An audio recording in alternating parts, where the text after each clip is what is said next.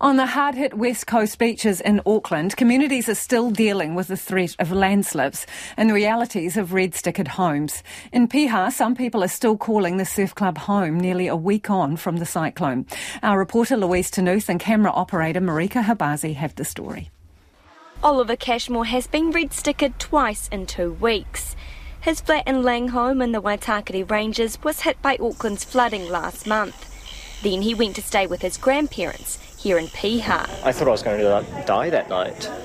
As water began to pool around their property on Garden Road on Monday night, they went to stay in a property above them on higher ground, climbing the steep, slippery steps with his injured grandfather and carrying what they could.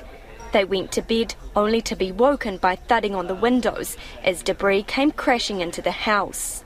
We hear a, a loud crash of glass and uh, you know, we have to figure out what that is. So we go downstairs, and there's another bedroom there. And actually, what had happened was the glass had smashed, and in through came a whole tree, and all this dirt just kept filling up and filling up to the point where we couldn't actually um, open the door anymore after a while.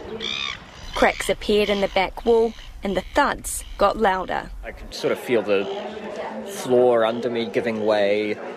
Um, and we could we actually looked up because you know they've got these big support sort of beams on the roof, it, like in, inside the actual you could see on the ceiling, um, and they are they're starting to you know twist, and at that point we have to, we we just had to make the decision that we had to get out.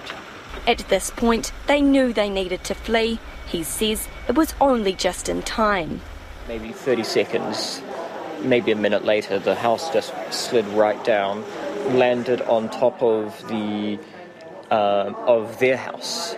So the house that was lower down, so you know, there's a house on a house. Drenched and covered in mud, they were finally rescued later that night, driven to safety at the local RSA. It was just the most miraculous, you know, relief I've ever felt in my life.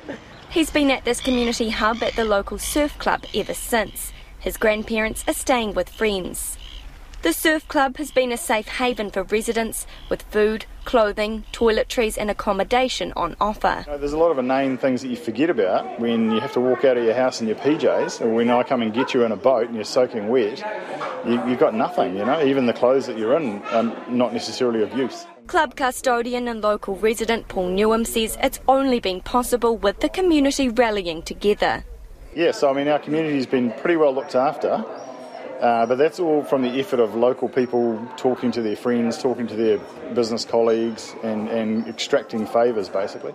Finally handing over to Auckland Emergency Management last night, he's thankful but disappointed it's taken so long. Bit of a political statement there.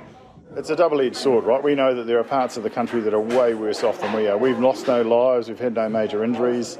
Um, but I guess we're victims of our own success because we've got everything up and running and we've got people uh, out of their houses and under control. They've only just regained power and have been relying on a generator to provide cooking facilities to cater for up to 300 people. But volunteer Angela Smith says it's been getting their hands on enough ingredients that's been the biggest challenge. We're just putting posts out on the community um, Facebook pages, and people are bringing in what's required. Um, but we're trying to get access um, to, you know, food to keep going. But it's, it's, uh, yeah, it's not. It's tricky. All of it worth it though to help those who desperately need it. Together and keep the spirits high. At this point, there's a lot of very, very tired people out there. The weather has improved and a blue sky hangs over Piha today but the community and officials are urging people to stay away while this community regroups and rebuilds their lives.